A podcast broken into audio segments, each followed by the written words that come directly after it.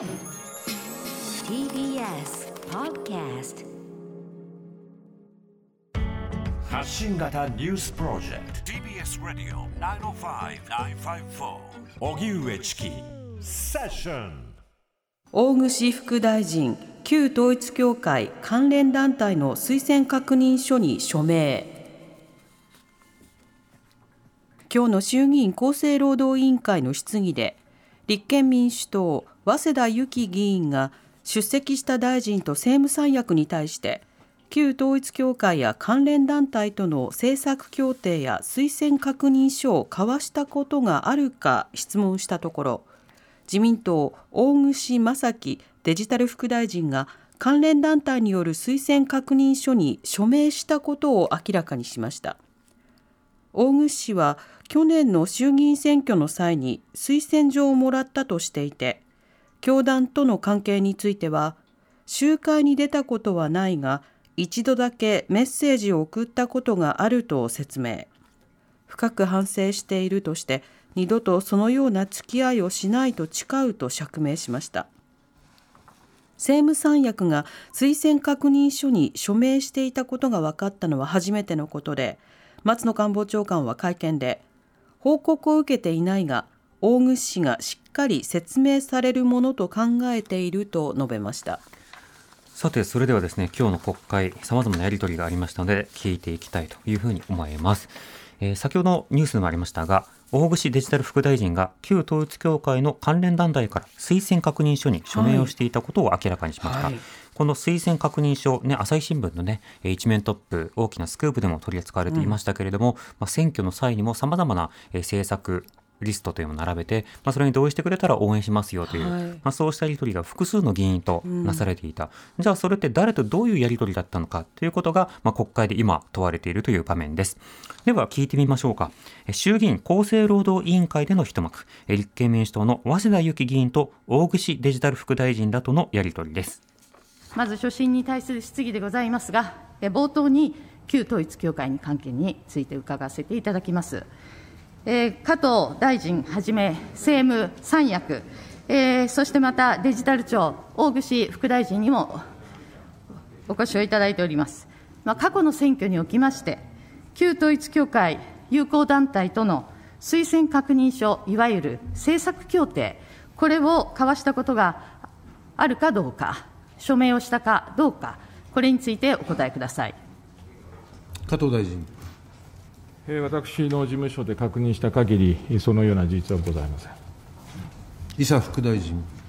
えー、私も事務所にも念のため確認させていただきましたが、推薦確認書を交わしたことはありません大串デジタル副大臣。えー、取り交わしたことを確認しております。委員長増田由紀君。はい。えっ、ー、と、大串副大臣、えー、取り交わしたことを確認していると、そういうご回答でございました。これにつきましては、いつ、そして、えー、どのようなあの、まあ、内容といいますか、あの署名をしたということでしょうか、それからどのようなでは応援をその時にいただいたのでしょうか、お答えください。えー、書面の日付が10月3日でございます、あの解散の前だと思いますけれども、10月3日に、えー、書面をいたしております。で内容はあの、まあ、報道とかで報じられているような、まあ、憲法改正に、えー、憲法改正に対して取り組むこととか、まあ、そういった割とあの自民党に近いような内容であったというふうに記憶をしておりますが、まあ、一点あの私があの同意できないこともございましたのでその点についてはあのこれについては、えー、同意できかねないということはその場で告げましたけれども、まあ、それについてあのその後の選挙の協力があったということはございません。あの推薦状をいただいたというところでとどまっております。あの同意できなかったことが1点あるとおっしゃいました。その内容について教えてください。あの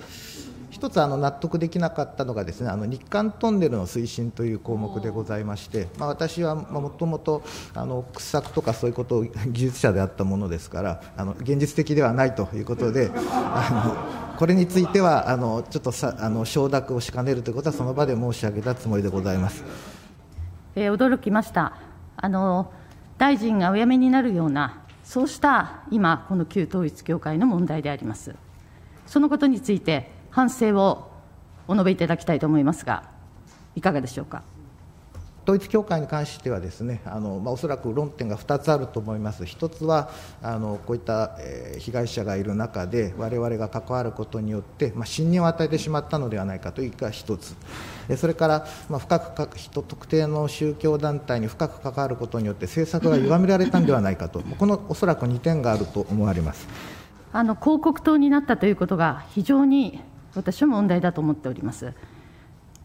まああのずっとこの間議論されてきたのはまず政治家との接点、そうしたことは広告塔ということです。それによって実際宗教2世の方たちもいやこういう方たちがやっているんだったら自分も大丈夫だろうと安心をしてその宗教のさまざ、まな活動親からのものであったけれどもそれを信じていたというようなお話もあって、非常にこれは問題だと思っています。大串副大臣、この責任はどのようにお取りになりますか？はい、あの、まあ、あの。私のメッセージがどれほど影響があったかというのはちょっと計り知れないところでもありますけれどもあの、まあ、少なくとも国会議員がメッセージを送ったということをご覧になられた方がもしいてそして安心をされたというのであればそれは大変申し訳ないと思っておりますし、まあ、今後今あの消費者契約法の改正の話を、まあ、国会で議論されると思いますのでその実現に関してはしっかりとあのご説明をさせていただきながらあの被害者救済についてしっかりと取り組んでまいりたいと思います。え私たち立憲民主党、あの維新、そしてあのこの悪質献金被害者救済法案も出しております、そしてまた与野党協議会、これが立ち上がりましたけれども、まあ、ぜひですね、その反省の上に立って、そして私は二度とこうした、え被害者の方たちが拡大をしないように、そして一人でも多くの方に、この献金などの返済ができるように力を尽くしていただきたいと、強く要望させていただきます。はい、えー立憲民主党の早稲田由紀議員と大串デジタル副大臣とのやり取りを聞いていただきました。はいまあ、山際大臣が辞めた直後だということもあって、山際大臣のその発言の、まあ、説明のなさ、それから不適切さというか、まあ、なんでしょうね、こう、あまりに、まあ、説明しないっぷりに慣れてしまっていたのか、お、説明してるじゃんと思ってしまったんですけど、私も同じことを感じました。ちょっとね、これ感覚バグってると思うんですよ。すよねというのは、あの自民党自民党であの8項目の調査というのをすでにやって点検は終了したと言っていたんですが、この件はその間に出てこなかったんですね。そうなんですよね。で朝日新聞のスクープがあってそして今回国会で質問されて各大臣やえー政務官などが質問されてあの一部はしょったんですけれども他の大臣や政務官が次々とそのような事実はありません関係は全くありません文書を交わしたことはありませんと答える中で大越副大臣がデジタル副大臣が取り交わしたことを確認しておりますとさらりと答えてで思わず野党のね早稲田議員が「ん?」ってこう発発音して、いや、取り交わしたっていうことですかっていう聞きながら、じゃあその内容についてっていうことをちょっと驚きながら聞いていましたね。その中で、例えば憲法改正とかいくつかの項目について同意した。それはまあ非常にこう自民党的な考えとマッチしていたからだと。ただし日韓トンネル云々というところについては自分は技術者でもあったので、そこは現実的ではないということで合意しなかったというようなことで発言をした。まあ、はいなぜかその場で議場で笑いが起きるという場面もありました。うんで、あの、その点について大口副大臣、あの、いい整理を2つしているわけですよ。論点が2つあると。被害者は、えー政治家がそういった関与をすることによって信任を与えてしまうこと、はいこれが1点。もう一つは特定の宗教団体によって深く関わることによって政策が歪められたのではないかというこの2つなんですね。で前者についてはこの間各政党関係者、えーあるいは、えー閣僚などが謝罪をしたり、辞めたりしてるわけですね。ただ2点目、あの、大口副大臣は分かってるんです。政策歪められたかどうかも検証してっていうことを多くの国民が知りたがっているということ。でも岸田さんは、それはないっていう一点張りで、調査はしてないんですね。で、また特に長期政権だった安倍さんに関してはもう死んでるし心の問題もあるので、うんぬんということで、まあ、お亡くなりになっているのでということで、調査の対象にしていないというところがあるんです。問題の整理までは来れてるんですけれども、がんとしてこの一つ目のえ影響関係、あ、二つ目か。影響関係の部分については、まだ調査がされていないので、この点は忘れてはいけないですね。つまり、これまでの調査で出てこなかった点が今回聞かれてますよという点と、今まで政策に与えた影響については、自民党も政府も調査はしてないですよという点、この点は確認しておきたいと思います。では続いて、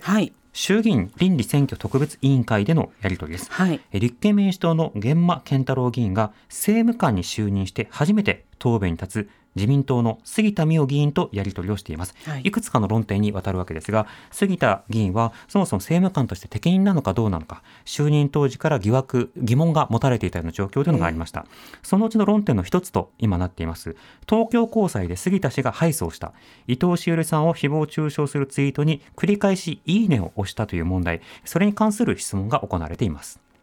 あの20日にですね東京高裁が、えーまあ、伊藤詩織さんを侮辱する内容に内容に、えーいいねを押す行為。あの、その判決が出まして、えーまあ、杉田政務官は、まあ、敗訴されたわけでございますが、えーまあ、伊藤さんを侮辱する内容に好意的、肯定的な感情を示し、名誉感情を侵害すると、まあ、指摘して、許される限度を超える侮辱行為だとして、賠償命令が、えー出ました、この点の受け止め、お聞かせいただきたいと思います。杉田総務大臣政務官。えーあの係争中の案件でございますので、詳細は控えたいというふうに思います。えー現在ですね、判決の内容を精査し、今後の対応を検討しているところでございます。源馬健太郎君。係争中ということは、控訴するんですか？杉田総務大臣政務官。そのことも含め、現在検討中でございます。源馬健太郎君。あの最高裁に控訴するときの要件はご存知ですか？杉田総務大臣政務官。そのことも含め、弁護士とあの現在検討しているところでございます。源馬健太郎君。まあ、あの伊藤詩織さんは、あまあ、その前にですね、すみません、あの最高裁に、えー上告するときには、憲法違反の疑いとかですね、えーそういった要件が必要だと思うんですよ。どこがそれに当たるんですか？杉田総務大臣政務官。えーそういったこともしっかり認識した上で、現在検討中でございます。源馬健太郎君。いや全く分かりません。えーまあ、じゃああの、判決が確定したときにまた伺いたいと思います。でこの伊藤詩織さんがですねそのどういう気持ちを受けたのか、杉田さんのあ政務官の一連の、えーこの、まあ、行動ですね、枕営業の失敗とかですね、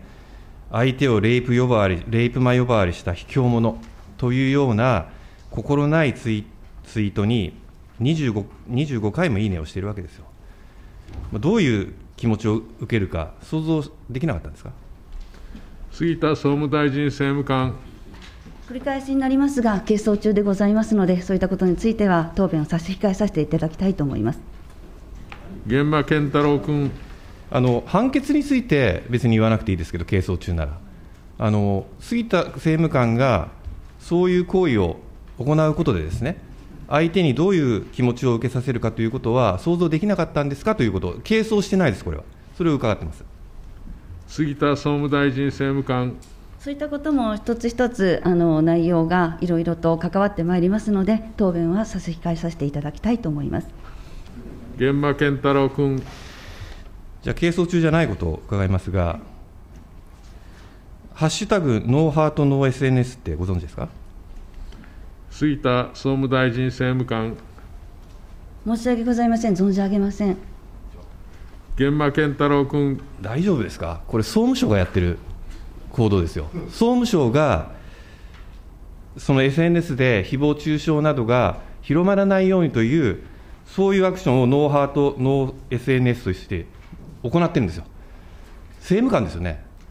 大丈夫ですか、それ知らなくて。杉田総務大臣政務官。すみません、あのその質問、通告をいただいておりませんので、申し訳ございません。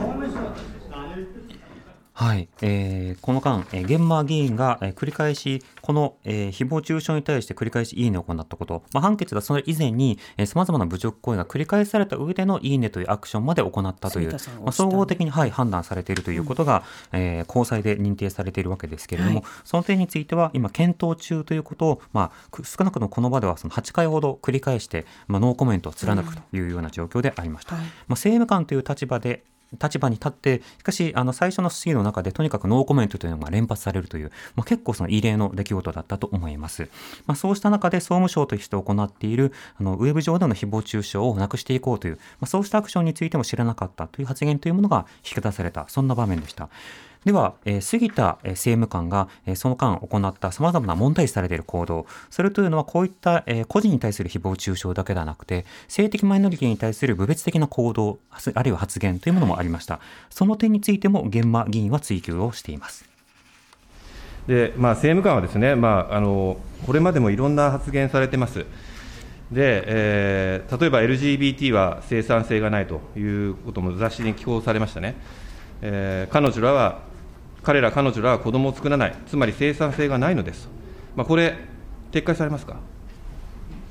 杉田総務大臣政務官。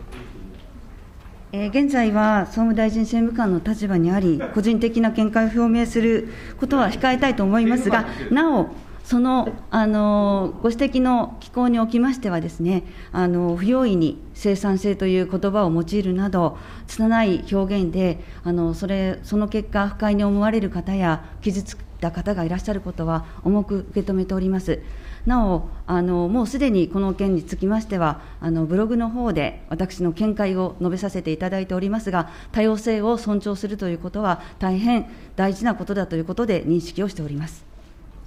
源馬健太郎君。あの委員会で質問しているので、ブログを読めみたいな、そういう答弁はおかしいと思いますね。そういうことですね。で、しかも、多様性を、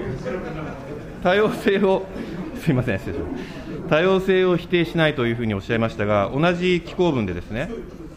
女子校では同級生や先輩といった女性が疑似恋愛の対象になります。ただそれは一過性のもので成長するにつれ、みんな男性と結婚して、普通に結婚していきました。どこが、これ、多様性否定していませんか？杉田総務大臣政務官。あの詳細はということで、先ほどからあの繰り返しにはなるんですけれども、あの私自身は多様性はあの当然尊重するべきものだというふうに思っております。源馬健太郎君。いやその他にもですね、普通に恋愛して結婚できる人まで、これでいいんだと、同性愛ですね、不幸な人を増やすことにつながりかねませんと、多様性全然否定してるじゃないですか。こういう考えの人が政策の評価や行政の評価ってできるんですか？杉田総務大臣政務官。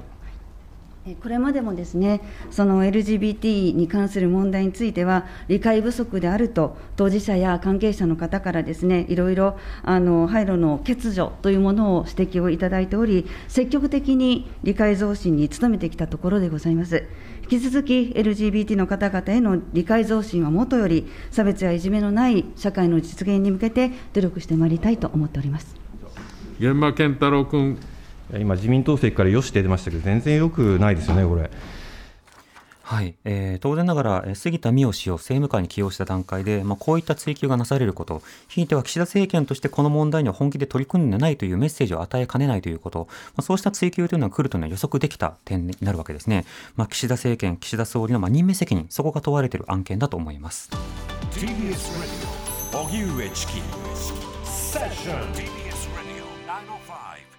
five four.